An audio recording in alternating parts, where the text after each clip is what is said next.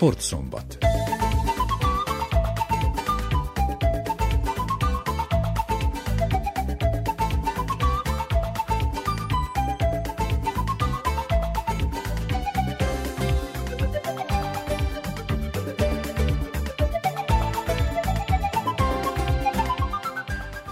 Tisztelettel köszöntöm a hallgatókat, ez tehát a Sportszombatnak a július 9-i adása. A keverőasztalán a Vesznacsanak Alexics ügyeleteskedik, a zenét Szikora Csaba válogatja, a kollégán nevében pedig az ügyeletes szerkesztő Miklós Csongor üdvözli Önöket. Ezen a hétvégén, illetve ezt a hétvégét a Wimbledoni tenisztorna jellemzi talán ez a legizgalmasabb sportesemény. A teniszbarátok ezekben a percekben a női döntőt kísérhetik figyelemmel. A héten az osztrák nagydíjért hajtanak a Forma 1-es pilóták, a az időmérő edzés, illetve a sprint futam 16 óra 30 perckor kezdődik majd. A hétvége egyik fontos sporteseménye, legalábbis a foci barátok számára az, hogy megkezdődött a szerb Superliga új idénye. Egy meccset már tegnap lejátszottak, ma este pedig a Csukaricski 20 órától a Topolyai TSC-t fogadja. Ezen kívül szólunk a Tour de France-ról, szólunk hosszú távúszásról, és van egy szomorú hírünk is mára, ugyanis elhunyt Törőcsik András, az egykori válogatott magyar labdarúgó, aki maga idejében igen népszerű volt. Hanganyagaink kerékpársportról, fociról és teniszről szólnak. Tartsanak tehát velünk, egy zeneszám után rövid hírek következnek. Leúnyom őket egytől egyig ne tűnjön el, amit hittem eddig. Rólad és egy abszolútról. Végtelen világot egy odúból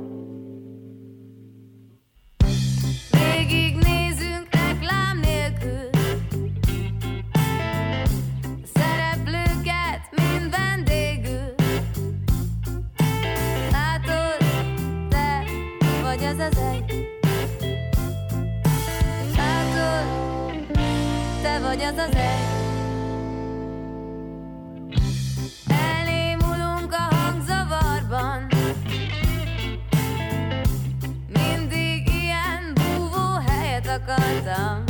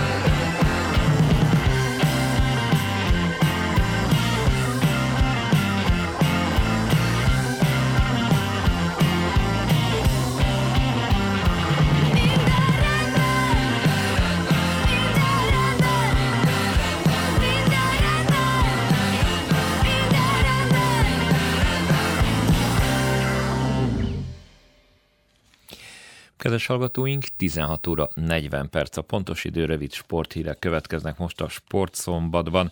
A híradóban már beszámoltunk róla, hogy délután, pontosabban most játsszák a Wimbledoni tenisztorna női döntőjét. A kaza Elena Ribakina és a tunéziai Ons Jabur van a pályán. Szettekben egy-egy az állás. Az első szettet Jabur könnyedén megnyerte, és úgy tűnt, hogy nem lesz nehéz dolga a későbbiekben sem. A másodikban azonban Ribakina rákapcsolt, és 6-2-re ő győzött, a harmadikban pedig 3-1-re vezet, úgyhogy kemény csata folyik a női serlegét. Mint már bizonyára tudják a teniszbarátok, holnap lesz a Djokovic-Kyrgios finálé, Emlékeztetől mondjuk el, hogy Novák Djokovic egy nullás hátrányból fordítva tegnap a brit Norit múlta felül, Kyrgios viszont küzdelem nélkül jutott tovább, mivel Rafael Nadal sérülés miatt feladta ellene a meccset. A tegnap esti Vosdovász Novi Pazár mérkőzéssel megkezdődött a szerb labdarúgó Superliga 2022-es 23-as idénye. A nyitó találkozót a Vosdovác 1-0-ra megnyerte. A program szerint ma három meccsel folytatódik az első forduló.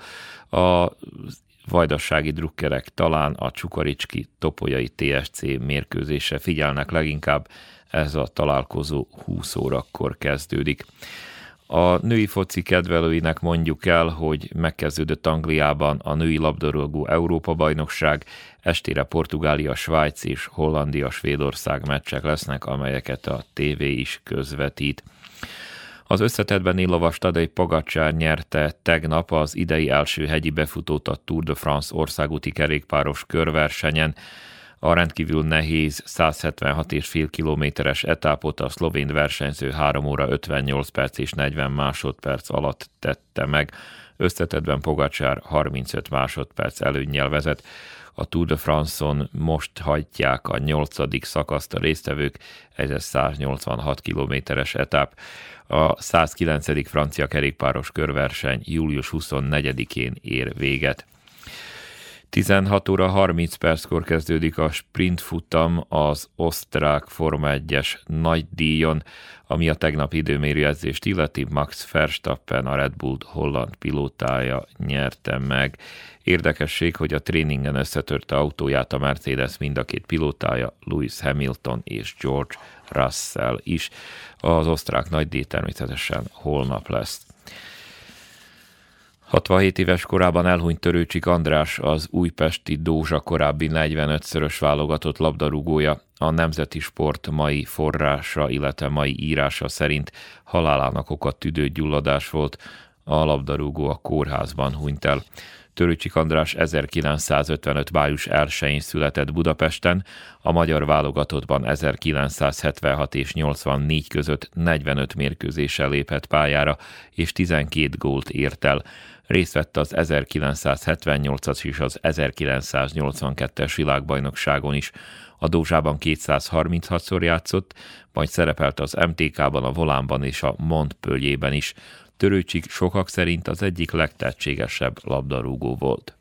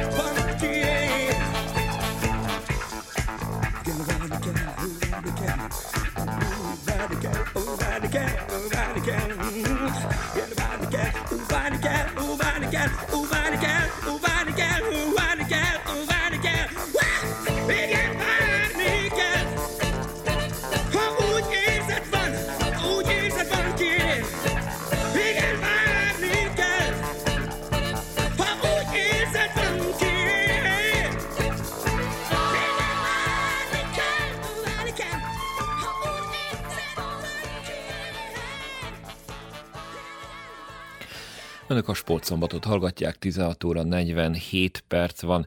A hétközben történt események közül tenisz, labdarúgás és kosárlabda sportokból szemezgetünk a folytatásban. Szabó András összefoglalója következik. Rafael Nadal befejezte szereplését a Wimbledoni tenisztornán. A salak specialista spanyol magabiztosan menetelt a döntő felé, majd hasizom sérülés miatt feladásra kényszerült az elődöntőben.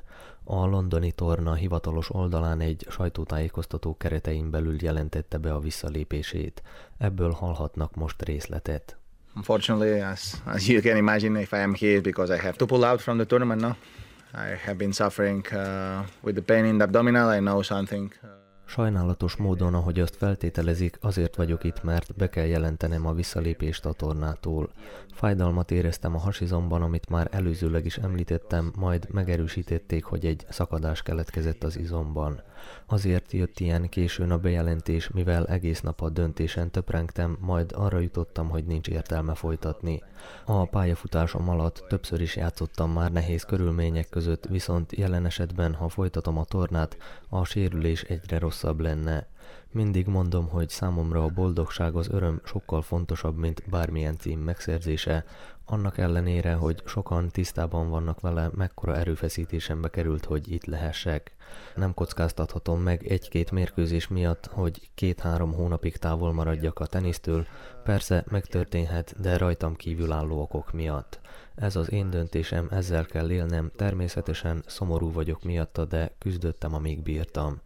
Az ember tanul a hibájából, a pályafutásom alatt igyekeztem nem megismételni a rossz döntéseket, viszont nem akartam egy negyed döntős mérkőzés közepén visszalépni. Maga a tény, hogy jelen voltam a tornán, azt bizonyítja, hogy milyen fontos számomra a tenisz. A lehető legjobban igyekeztem teljesíteni az elmúlt napokban, és az elődöntőig sikerült menetelnem. Ez még inkább elszomorít, mivel úgy éreztem, hogy ilyen szintű játékkal lenne esélyem a folytatásban is. Even if that makes me feel a little bit worse because I felt uh, that playing at the level that I was playing, probably I will have a chance. Megkezdődtek a küzdelmek az európai labdarúgó porondon. A Ferencváros a Bajnokok Ligája selejtezőjében a kazasztáni Tobol együttesével mérkőzik. A szerdai Kosztanájban rendezett találkozó végül 0-0-ás döntetlennel ért véget. Dibus Dénes M4 Sportnak adott interjújából hallhatnak egy részletet. A felkészülési mérkőzések azt mutatták, hogy, hogy jó állapotban van a csapat, és, és jobban bírta, mint az ellenfelek, úgyhogy ez mindenképpen pozitív.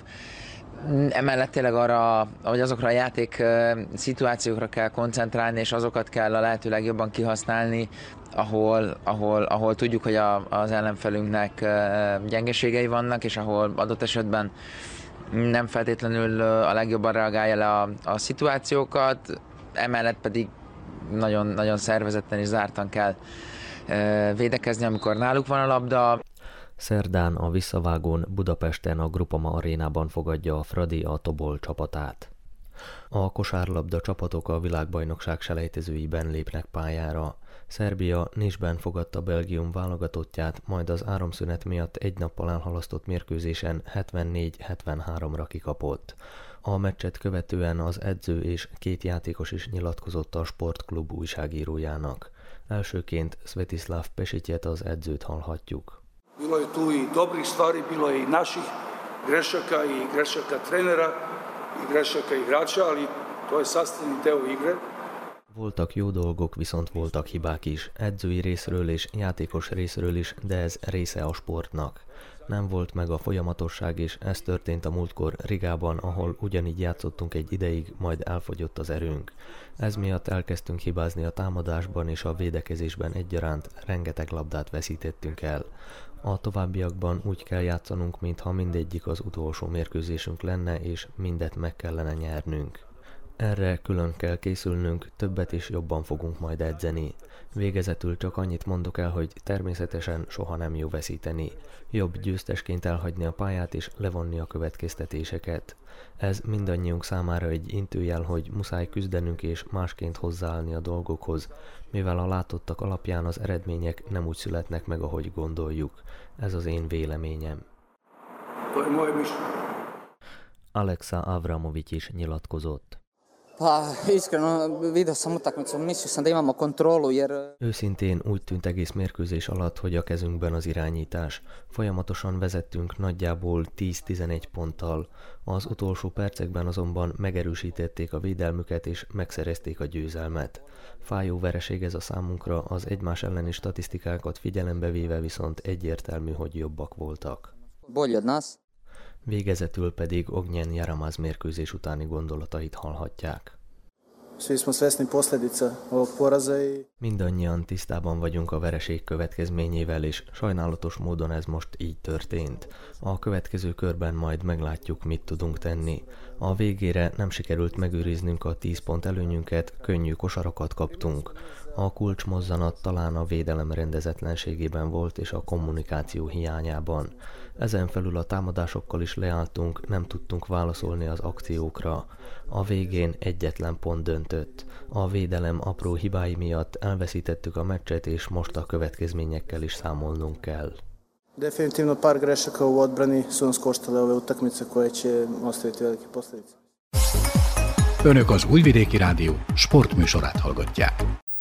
Az iménti összefoglaló tenisszel kezdődött, a most következő hanganyag témája is tenisz, mint arról már a hírekben beszámoltunk, Novák Djokovic és Nick Kyrgios játsza holnap délután a Wimbledoni teniszbajnokság férfi egyesének a döntőjét.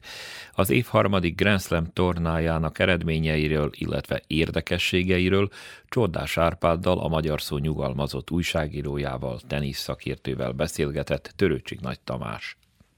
Érdekes módon a Novak szépen bejutott a döntőbe, azzal, hogy további három meccsen is veszített egy-egy játszmát, és azokban a játszmákban nagyon gyönge játékot mutatott, ugyanúgy, mint a Zinner elleni első két játszmában. Tehát mind, majdnem minden meccsén, kivéve a Kokinakis, két arcot mutatott a játékban, azzal, hogy gyöngében kezdett általában, de kiválóan fejezte be a meccseket öt éve nem játszott Kiriosszal, az eddigi két meccset pedig 2017-ben előbb Acapulco-ban, azután pedig Indian Wellsben is egyformán 2-0 játszmarányjal elveszítette. Nick Kyrgios pedig úgy jutott be a döntőbe, hogy Rafael Nadal sérülés miatt nem állt ki ellene az elődöntőben.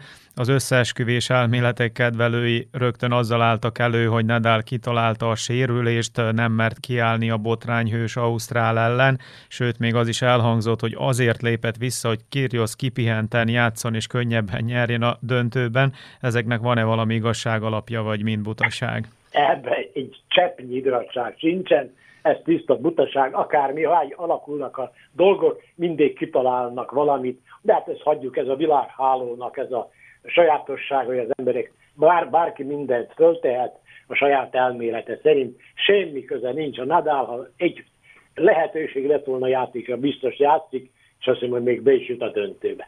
És mit szól Rafael Nadal idei teljesítményéhez? Ugye ő Novák távollétében megnyerte Ausztráliát, utána a Roland Garroson is diadalmaskodott, és hát elég jól szerepelt itt Wimbledonban is egészen addig még ugye sérülés miatt vissza kellett lépnie. Én azt hiszem, hogy az egész évben, az eddigiek során az az úgynevezett következő fiatal korosztály, tehát ahova Medvedev, Zverev, Tsitsipas tartoznak, nem mutatott annyit, mint az előző két évben, ezzel is lehetőséget adtak Nadalnak, míg Novak Djokovic kénytelen volt kihagyni Ausztráliát és két nagy amerikai tornát is, ami további lehetőséget nyújtott a spanyolnak, és ő ki tudta használni, mivel bizonyos pillanatokban nem volt méltó ellenfele. És hogyan véleményezi azt, hogy a Wimbledoni szervezők nem engedélyezték az orosz, illetve a fehér orosz teniszezőknek az indulását? Ugye elég sok sportágban kitiltották őket a különféle versenyekről, a tenisz azonban sokáig kivétel volt, egészen a nagy-britanniai tenisztornák kezdetéig. De hát gyorsan hozzá is tenném, hogy Wimbledon után ugye ismét játszhatnak, Medvegyevék például majd a US Open-en is ott lehetnek, de hát a politika ismét közbeszólt a sportba. A politika sportban mindig benne van, úgyhogy nincs sohasem, nem lehet kiiktatva, tehát ez, ez a mese is nem létezik, hogy most szól bele, eddig nem szól bele. Politika mindig is mindig benne van a sportban, valamilyen formában. Na most, a britek idei döntése a Wimbledoni egyik furcsasága, ami három lenne, az egyik az eredmények, a másik az, hogy szervezők és Nagy-Britannia, tehát nem a szervezők egymaguk, hanem a brit kormány hatalom együtt kitiltották az orosz és fehér orosz teniszezőket, a harmadik pont pedig az, hogy nem járt az idén pont a ranglistán, amire gondolom később visszatérünk. No tehát, a szervezőknek és Nagy-Britanniának joga van ilyesmire, hogy, hogy ez mennyire népszerű, vagy mennyire tetszik az világnak, vagy akárkinek, az teljesen a briteket nem érdekli. Nagy-Britannia tulajdonképpen nem adott lehetőséget az oroszoknak és fehér oroszoknak, hogy a Wimbledoni tornán valósítsanak meg jövedelmet a brit földön. Hogy ez mennyire jó vagy nem jó, és hozzáfűzték még azt is, hogy azt sem szeretnék, ha a az esetleges orosz vagy fehér orosz siker, tehát mondjuk Medvedev nyer, vagy a nőknél Szabalenka, akkor az orosz és fehér orosz hatalom eh, dicsekedhetett volna a saját eh, valamilyen felsőbbrendiségükkel. Mint ahogy említette az idei versennyel kapcsolatban az egyik kuriózum az is, hogy nem lehet világranglista pontokat nyerni. Az összeesküvés elméletgyártók itt is gyártották a maguk kis elméleteit, viszont tulajdonképpen arról van szó, hogy az ATP, vagyis a profi tenisztornánkat irányító szervezet és a Wimbledoni szervezők között ellen, közötti ellentétről van szó éppen az orosz, illetve a fehér orosz játékosok indulása kapcsán. Igen, igen, ezt az ATP és a WTA is így mondták, hogy ezzel büntetik Wimbledont. Tulajdonképpen erről szó sem lehet. Wimbledonnak semmi kára az egészből, mint ahogy látjuk, torna szépen lefolyt, a, a játékosok játszanak, néhány sérülés és betegség tovább ugyan gyöngítette a mezőnyt, de igazából semmi nem történt. Valaki azt gondolta, hogy majd most az összes jó játékos a pontok miatt visszalép és bolykottál, közben hát ez nem történt meg. Vagyis az ATP és a WTA tulajdonképpen a többi játékos büntette most. Ezek megbüntették az oroszokat, fehér oroszokat, most a többieket megbüntették, tehát Novák nem védhette tavalyi 2000 pontját, a Berettini nem védhette az 1200 pontját, és így tovább. És a WTA és az ATP ezzel a saját ranglistáikat tették tönkre. Ennek az ranglistának többé nincs értelme, mert csak ez egy ilyen döntés miatt, hogy ők állítólag megbüntették Wimbledon, Novak Djokovicot lejtik a ranglistán a hetedik helyre. A ranglista egyetlen értelme, kül, hogy a tornákon a kiemelés és a sorsolás minél szabályosabb és eh, az erőviszonynak megfelelőbb legyen. Na most így nem lesz az, mert egy bizonyos tornán következőben mondjuk a, a Djokovic a negyed döntőben játszhat már mondjuk a ranglista elsővel.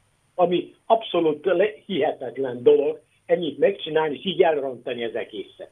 Az utolsó kérdés erejéig még térjünk egy kicsit vissza a férfi egyes döntőjére, tehát Novák Djokovic és Nick Kyrgios küzd meg a sárlegért. Ön szerint ki az esélyesebb? Teljesen kétesélyes a mérkőzés. Djokovicnak az esélye abban az egy momentumban nagyobb, hogy sokkal tapasztaltabb, immár 32. döntét játsza nagy tornákon, és 21 egyszer nyerhet. Kyrgios itten tapasztalatlanabb, nem játszott még, még elődöntős se, idáig még döntőse, tehát az ő győzelme nem, nem fog az ő erejéből, lelki erejéből fakadni, hanem esetleg Novák Djokovic gyöngébb játékából. Tehát ha Djokovic megjátsz ezt, amit mondjuk a Nori ellen az elődöntőben második, harmadik és negyedik játszán mutatott, akkor szerintem a Kyrgiosnak is az esélye körülbelül egy játszmára van. Mégis nem lehet azt állítani, hogy a Djokovic kimondott esély szerintem.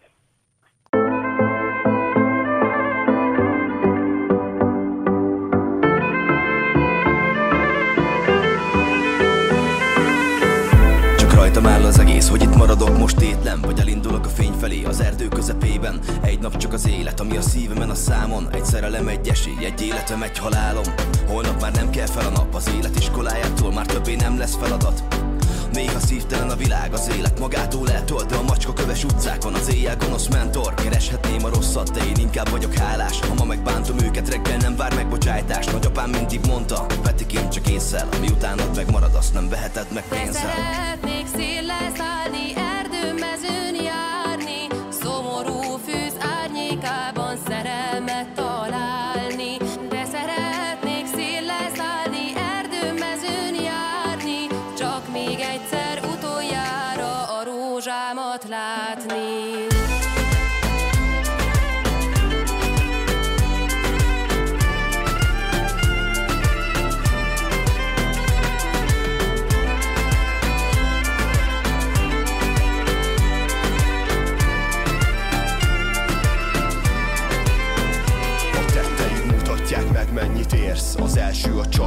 számít a pénz. Talán majd elbuksz, de mitől félsz, mondd csak. Ma kell megtenned, nem biztos a holnap. Messze a part, néha süllyedek, érzem. Rohad az idő, nem maradhatok tétlen A könnyem a porban, csak szállok a széllel. Éjjel és nappal csordultig reménnyel Mert egy nap az élet, és nincs mire várnom. Amíg te csak alszol, ébren tart egy álom. Lehullik a levél az elszáradt ágról. A világ a vadon, de te légy a vándor. De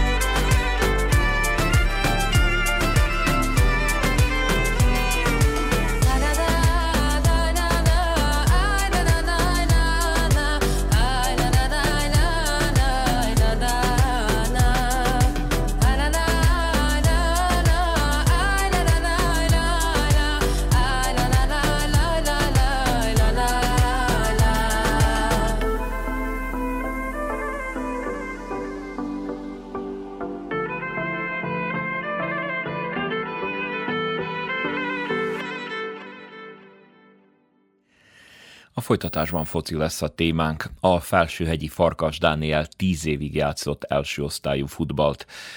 Négy és fél évig a szabadkai Spartakusznak, majd öt és fél évig a mezőkövesnek volt a tagja.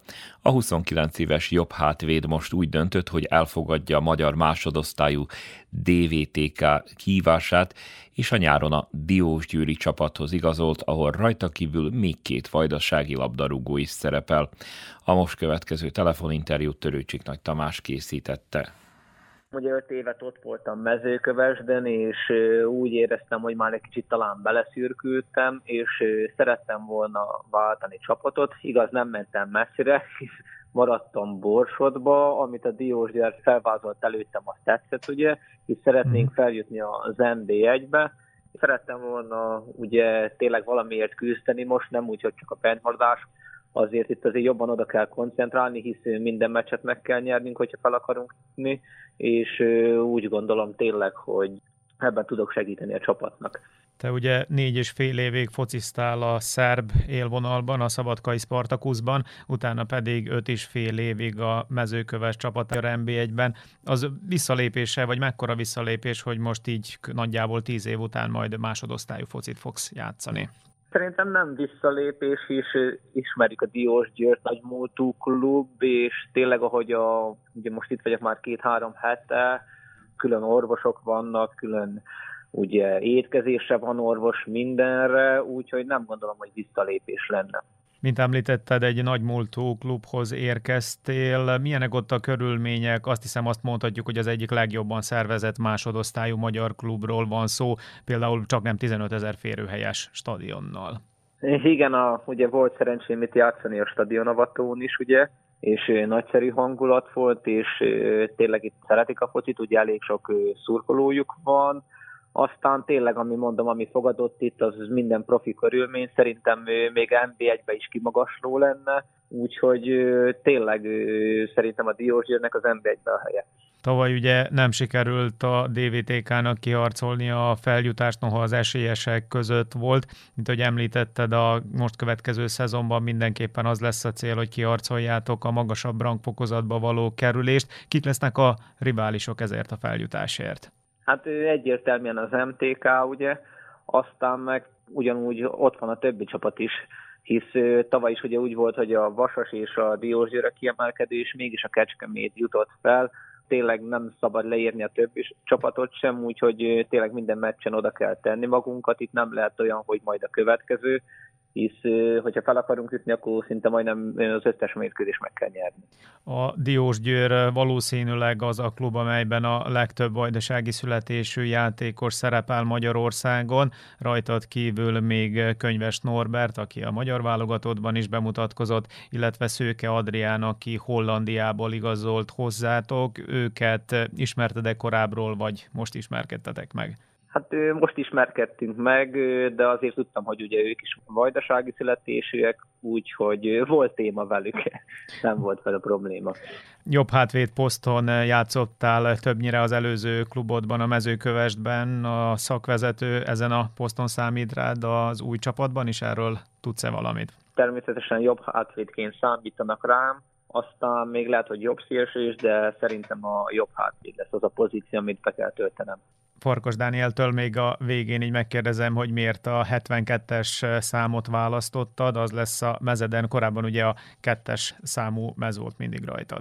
Igen, ez most csak úgy jött egyébként, hogy 72-es, ugye a feleségemmel beszéltük, és úgy gondoltam, hogy nem sok játékos játszik 72-esbe, és kipróbálom. Új klub, új szám, új remények. Sok sikert hozzá, Farkas Dánielnek köszönöm szépen a beszélgetést.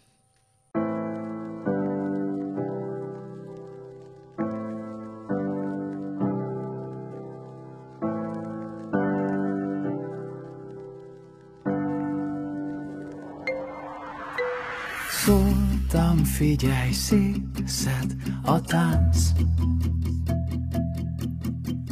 Felkap téged itt sem vagy már. De ne itt, hogy nem látlak, jól tudom, hova visz az út. Megkereslek, megtalállak mindig, ugyanúgy Engem szétvár a szél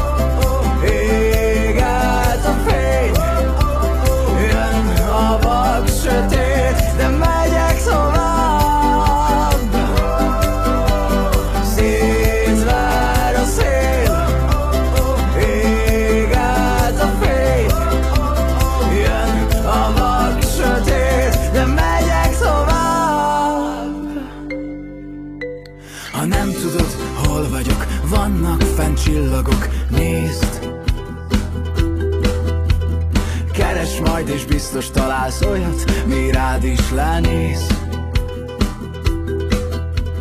Sokaknak már segített és van Ki tényleg hazaért. Egy a fontos soha Kérlek soha, soha te ne félj. Engem szétvár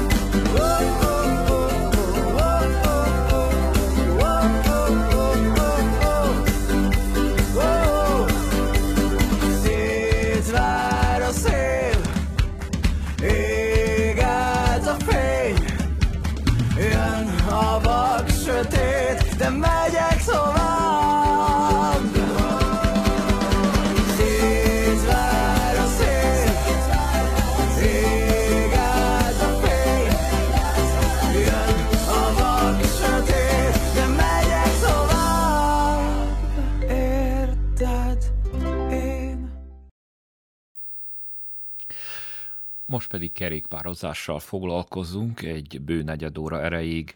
Jól szerepeltek a Spartacus kerékpározói az országos bajnokság eddigi korosztályos futamain. A fiatal szabadkai sportolók több érmet is szereztek, ha bár a legtehetségesebb versenyzőjük Percsics Márk többször is bukott és defektet is kapott. A fiatalabb serdülőknél a Spartacus szerezte meg az országos bajnoki címet. Mindenről a klub edzőjével, Dejan Percsittyel beszélgetünk, aki a válogatott szakvezetői posztját is ellátja. Februárban voltunk lent előkészületeken, Montenegróban, mint klub is volt lent, én, mint én a válogatottal voltam lent. Hát az idént azt kezdtük 15 versenyzővel, már az lecsökkent 12-re, tehát ez, de ez mindig egy ilyen, ez így, így, működik minden klubban. Az országos bajnokságon 8 versenyzővel vettünk részt, elég sok pechünk is volt, meg taktikailag is elcsináltuk kicsit a versenyeket, de az időfutam az érdeviken lett megszervezve, mint minden évben. Itten Pércsics Nikolina negyedik lett, Fábián Enikő hetedik lett ezen az időfutam országos bajnokságon, az U15-ösöknél, a fiúknál, ottan Trisicsuk megnyerte az országos bajnokságot az időfutamon, Pércsics Iván második helyezést ért el, Tikvicki Márko, Mándics Bogdán és Vujkovic Lámics Nikola, ők a 8. helyezéstől a 16. helyezésig helyezkedtek el az országos bajnokságon, és Pércsics Márkő második lett a versenyen. Ez pénteken lett megszervezve, vasárnap pedig Krájavon, Beránavácon az katonai poligonon, ott, van, ott volt megszervezve az országos bajnokság. Nehéz pályá, mert a több kört lehet csinálni, és az a legnagyobb kör az 12-11, nem egész 12 kilométeres a kör, ott kellett volna, hogy meglegyen, de szombaton nagyon nagy eső és nagy mennyiségű csapadék hullott le ott Krájavon, és lemost a földet és a kavicsokat az útra, úgyhogy a végül a gyöngébb pálya lett. Rövidebb pálya, kevesebb emelkedővel, ami ugye a Mártnak nem éppen a megfelelő volt, de hát nem csak ez véget, hanem, hanem nagyon pekes volt, és két defektet is kapott, úgyhogy az első defektet, mikor megkapta, akkor egybe volt még a boly, akkor mikor ő defektet kapott, akkor rögtön támadtak, és akkor négyen elmentek szökésbe, mire ő fölért vissza a főbolyra, addigra négyenek már két perc előnye volt, akkor elkezdték zavarni ezt a menekülteket, legtöbbet már zavarta, ugye mert négyen voltak elő három klubból, úgyhogy a három klubban nem dolgozott semmit az erősebb klubok közül, úgyhogy ő, ő még egyedül van, mint ifjú, neki ezt kellett zavarni.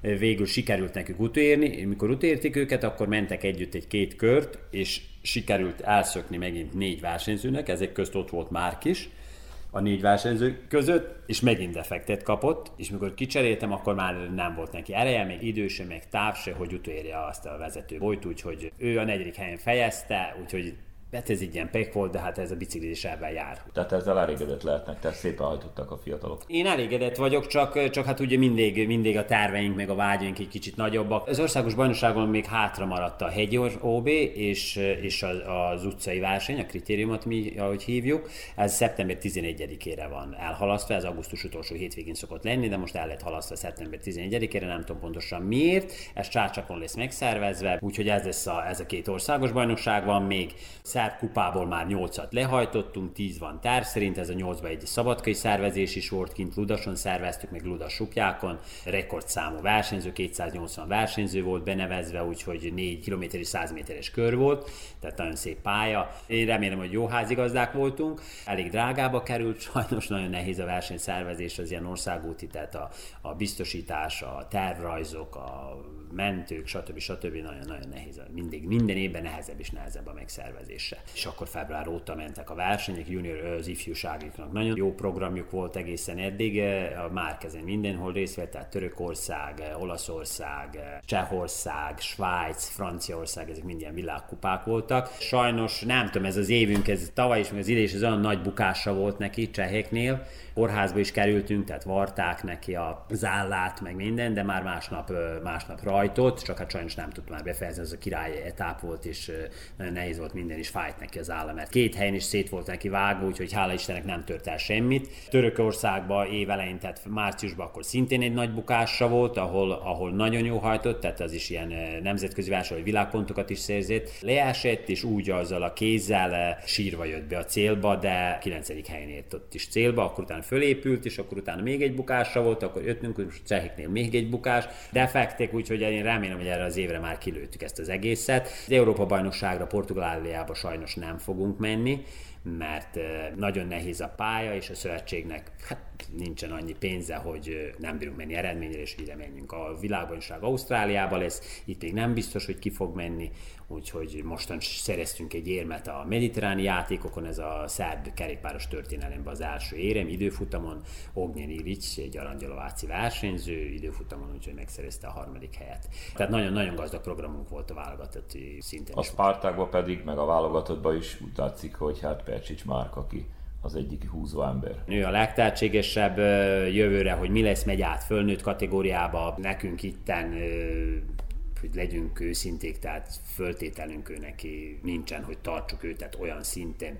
Itt nem a fizetésekről, meg ilyen szerződésről gondolok, hanem csak egy versenyprogramról, fölszerelésről, előkészületekről, tehát ez az egész ilyen program egy ilyen versenyző, egy 20 ezer euróba kerül egy, egy, egy klubnak és egy versenyző, és akkor hol van a többi az? És ő egyedül, mint egyedül nem tud menni, tehát ő neki kell valami csapathoz állni, tehát én most kifinanszírozom, mert ha kibírnám finanszírozni ezt az egészet, akkor őt egy kölcsön kellene adnom egy másik csapathoz, amikkel tudna, ha nem válogatottal megy versenyre. Tehát ez akkor még a jövő zenéje, hogy mi lesz Márkkal. Hát igen, én, én nagyon remélem, hogy ez jó fog minden elsülni, meglássuk, tehát még semmilyen konkrét tár, még az idén még csináljuk, van még olaszoknál, két szép versenyünk, szlovénoknál van versenyünk, úgyhogy én nagyon remélem, hogy most már ez mindenkednek a szerencsétlenségek hátunk mögött vannak, és hogy most sikerülni fog ezeket a többi versenyeket olaszoknál teljesíteni, hogy kellene. Önök az Újvidéki Rádió sportműsorát hallgatják. A folytatásban is kerékpározás lesz a témánk. Tarján Tibort, egykori jugoszláv válogatott sportolót nem kell bemutatni a sporták hazai kedvelőinek. A szakember már évtizedekkel ezelőtt felhagyott a versenyzéssel, azóta pedig edzőként, bíróként és klubvezetőként működik. Tarján Tibort, aki sprinterkért sprinterként ért el jelentős sikereket, pályafutásának alakulásáról kérdeztem. Családban volt a kerékpár, versenykerékpár, az édesapám kerékpárversenyző volt, megboldogult tavaly sajnos, de az utolsó napjaig volt versenybicikli a házban, és biciklizett, amikor 89 évesen még azért biciklizett. Hát én négy éves voltam, amikor a, a, az apukám az utolsó versenyt hajtotta Belgrád újvidéket. A tekiai templomnál vártuk az anyukámmal, hát jó, le volt maradva, mert már végére járt az ő kis karrierjének, de hát az, az nekem úgy megmaradt egy olyan, az, a, az az élmény, az a sok versenyző, hát abban az időben azért nem volt annyira hangsúlyozott a felszerelés, de akkor is tarkák voltak. Úgyhogy az, az nekem úgy, úgy az, az emlékemben maradt.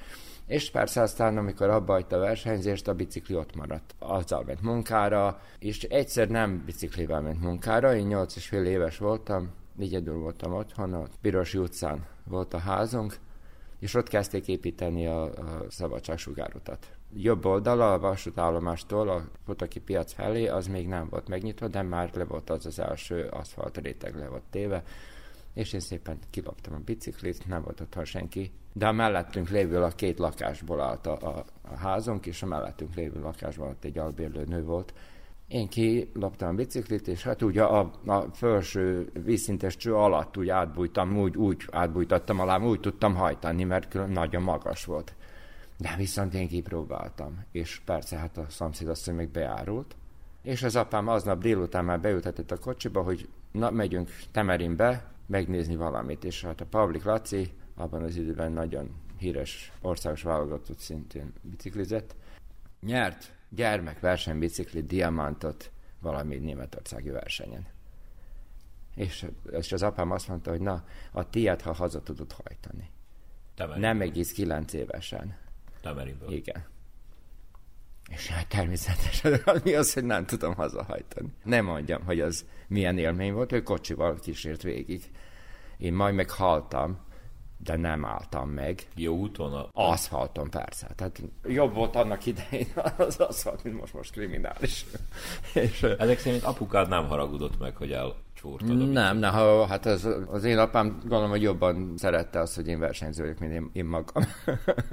Így kezdődött. Na aztán 69-ben volt az első startom itt a vásár téren, Újvidéken. Pionír kategória vagy? Igen, igen, igen. Na, hát, de én még nagyon picike voltam a pionír kategóriára is úgyhogy ott ellöktek, összevertem magam, úgyhogy akkor utána újra három évig nem engedte az apám, hogy versenyezzek, hanem csak mentünk és edzettünk, és tényleg amikor olyan erős voltam, hogy az apám nem tudott velem, akkor rám bízta, és ott, akkor 12 évesen már kezdtem egyedül menni a tréningekre. Persze nem volt edző, Pavlik Laci, amit ajánlott, tanácsokat adott, ilyen stószokat, hogy hogy lehet Akkor édesapádék hogyan boldogultak? Tehát ők maguk autodidakta módon működtek? Persze. Vagy Jugoszláv volt Jugoszláv, ez mind volt, de nagyon gyermekcél. Hát én azt hiszem, hogy vannak, vannak már tíz év, amikor fölkértek, hogy csináljak egy ilyen félig tudományos munkát a kerékpársport fejlődéséről és hát bemutassuk, hogy hogy, hogy kezdődött a biciklizés, meg minden. És akkor azt mondom, hogy mondom, ezek a száraz adatok, hogy mikor jött az első bicikli a 15. században Leonardo da Vinci-nak van a vázlat rajza a bicikliről. És akkor utána két évszázadig nem történt semmi. És akkor jött egy németországi kovácsmester, aki megcsinálta az első kerékpár tiszta vasból és akkor azt betiltották, azért mert közveszélyesnek mérték föl. Két kilométeres óránként sebességgel tudott haladni. Jó, nehéz lehetett. Borzasztó, igen. Meg az, az, amikor borzasztó hangokat hallatott, és akkor hát ez miatt. Na és akkor utána jött a Carl von Reis báró, aki megálmodta, megtervezte az első falavát, és tulajdonképpen így kezdődött az egész. És akkor ez a munka, én a, kibővítettem annyival, hogy nem csak a történelem, hanem az, azért, mert ezt már ott nincs semmi új mondani való. De viszont olyan volt a munkám második része, hogy a, a szerb kerékpáros sport metodika a 20. századon keresztül. 123 interjúm volt. Valamikori versenyzők, még a, a Public Laci is meg lett interjúztatva, de viszont úgy, hogy az ő megboldogult édesapja is híres biciklista volt, a Pavlik János ott a 30-as években. És akkor Laci mesélte róla, hogy hogy mentek 300 kilométerek tréningen, egy tréning 350 kilométer, egy fél vekni, két darab kolbász, vörös hagyma, az egyik bidonba vörösbor, a másik bidonba víz, Nagy Nováci meg vissza Temerintől. Nem mondja, horribilis kilométerek. De viszont tényleg a, akkor, amikor én megcsináltam ezt a munkát, ott sok minden kiderült. Az első Tour de France, öt etap, de minden etap olyan 350-től 500 kilométer. Egy verseny. Utána van három-négy nap szünet, és akkor a következő etap, az első Tour de France-on. Tehát abban az időben így verseny, ezek voltak. És akkor valahol ott a 50-es évek elején azt hiszem, a Jugoszláv Szövetség fölkérte Marcel Babinot, egy híres francia biciklistát, hasonló az én életutam a kerékpározásban, és a versenyzésem után áttértem a, az edzői dologra, és ezt elég komolyan csinálom mai napig is. És hát ez a Babino itt volt két hónapig, és állandó előadások, meg tanítások, mert már a Jugoszláv Szövetség rájött arra, hogy a mi biciklistáink kimennek külföldre, és akkor szedik a part. Nincs mit keresniük, mert annyira le voltunk maradva. Hát most is nagyon le vagyunk maradva, és ez az én feladatom itt most, ahogy elképzeltem magamat a mostani biciklizésben, hogy, hogy nyomjuk a tudományt. És akkor, amikor édesapád versenyzett még, akkor már ezek szerint kezdődött valami építkezés a biciklisportba. Igen, a, igen, igen, igen. Az 50-es évek végén, 60-as években. De most visszaugorunk a te személyedet, tehát ott tartunk, hogy te Temerinből hazakerekeztél, kifáradtál, de meg volt a biciklid, igen. és neki fogtál versenyezni. És akkor igen, és akkor hát amikor kezdtem egyedül edzeni már, az volt a kikötés, hogy nem szabad az első nagypagast, tehát a nagy tárcsát nem használjuk, az erő, hanem, hanem csak tekerni, tekerni, tekerni. De viszont én meg már annyira erős voltam, hogy most már kell haladni, és akkor mindig földobtam a nagy tárcsára, és akkor volt egy rongyocska, amit az utca sarkán eldugtam a bozótba, az mindig ott volt, és nem loptál senki, és akkor mindig az edzés végén, ez kb. 5 perc Megálltam, és a rongyal szépen megtisztítottam a nagy fogaskeréknek a fogait, alumínium, mert látszik rajta, hogyha ment rajta a lánc. De ha megtisztítod, akkor az nem látszik. De és ez ment, ugye hát én edzettem 60-70-80 kilométereket, mint sárdülő. A mai versenyeken a, ők 40-50 kilométereket versenyeztek. Az én időmben nem volt sárdülő kategória, volt junior meg senior. A junior 18-ig, 18-an felül senior. És akkor hát nekem ővelük kellett versenyezni. És akkor hát olyan távokat is mentem. És egy alkalommal az apám így nézte a biciklit, ott van, tisztogatta, és a nagyfogaskereket nem hajtod, én nem, persze, hogy nem. Aztán látom. Már jó meg volt kopva. hát persze gyorsabban, meg erő. Hát mondjuk a, a, a Nemzetközi Szövetség szerint most már limitálva van, hát jó 25 éve már limitálva van az egészségi hozzáállás miatt. Tehát, hogy ne terheljük a gyerekeket, szívtágulásig vezethet, meg nagyon sok minden más ilyen ö, egészségi gondok következhetnek ebből, hogy nehéz átételek. Tehát itt a, a, a Világszövetség limitálja, hogy mennyi lehet az a max nehézség a gyerekeknél. De te akkor nem hagytad magad, hogy limitálja. Hát ott, akkor még nem volt limit. A, a limitet valahol 76-ba vezették be. Én meg mondjuk 72-be kezdtem versenyezni. Abban az időben a bevezető kategória az ez a kontrapékes kerékpárok. Ezek a klasszikus, hagyományos utcai biciklik, aminek nincs váltója, az a típusú féke van, hogy a hátsó kerékben van a torpedó fék, és akkor ha hátrafelé húzzuk a pedált, akkor fékez. Ezen a biciklin hajtottam tulajdonképpen az első versenyemet. Voltak élmények is persze, 5 kilométerre a cél előtt kiugrottam a bolyból, nagyon erős voltam, és annyira, hogy nem szorították be eléggé a hátsó kereket, félrehúztam a kereket, oda tapadt a hátsó villához, fékez, fékez, nem tudom mi bajom van, azt hittem, hogy annyira gyenge vagyok, hogy nem bírom taposni a biciklit, és egy kilométerre a cél előtt már annyira kifáradtam, hogy nem tudtam tovább menni. Persze, ott már beértek, akkor jöttem rá, hogy hát nem is lehet ezt a biciklit egyáltalán nem lehet hajtani. Önök az Újvidéki Rádió sportműsorát hallgatják. Kedves hallgatóink, az imént Tarján Tiborral, egykori válogatott kerékpár versenyzővel beszélgettünk, az interjú folytatását majd a jövő héten sugározzuk. Most pedig elköszönünk önöktől, hiszen a Sportszombat július 9-i adása ezzel véget is ért. Elkészítésében közreműködött Vesznacsanak Alexics műszaki munkatárs és Szikora Csaba zenei tanácsadó. A kollégák nevében az ügyeletes szerkesztő búcsúzik önöktől. További jó rádiózást kívánunk, rövidesen a hírek következnek.